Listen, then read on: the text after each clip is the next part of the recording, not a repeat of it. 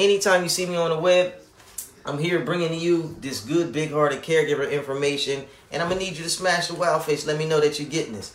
You know, also if you're watching this now, hashtag live, hashtag rebroadcast. If you're watching in the rebroadcast, you know, hashtag blue shirt, hashtag big nose. I don't care. Let us know something. Also, if you want to get a message, a topic, a question, anything that you want to get across uh, to Reliable Aid or me, Mr. Casey, the big hearted caregiver, messenger, messenger me in Messenger. Use this Facebook application and hit the messenger button. That's the quickest way to get any question, topic, any anything you want to get to me.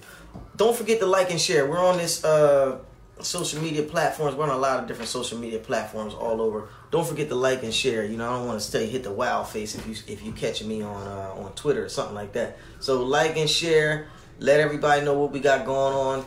I love you. Don't let anybody shame or blame you into thinking that taking care of your parents or some people that took care of you is a bad thing. You know.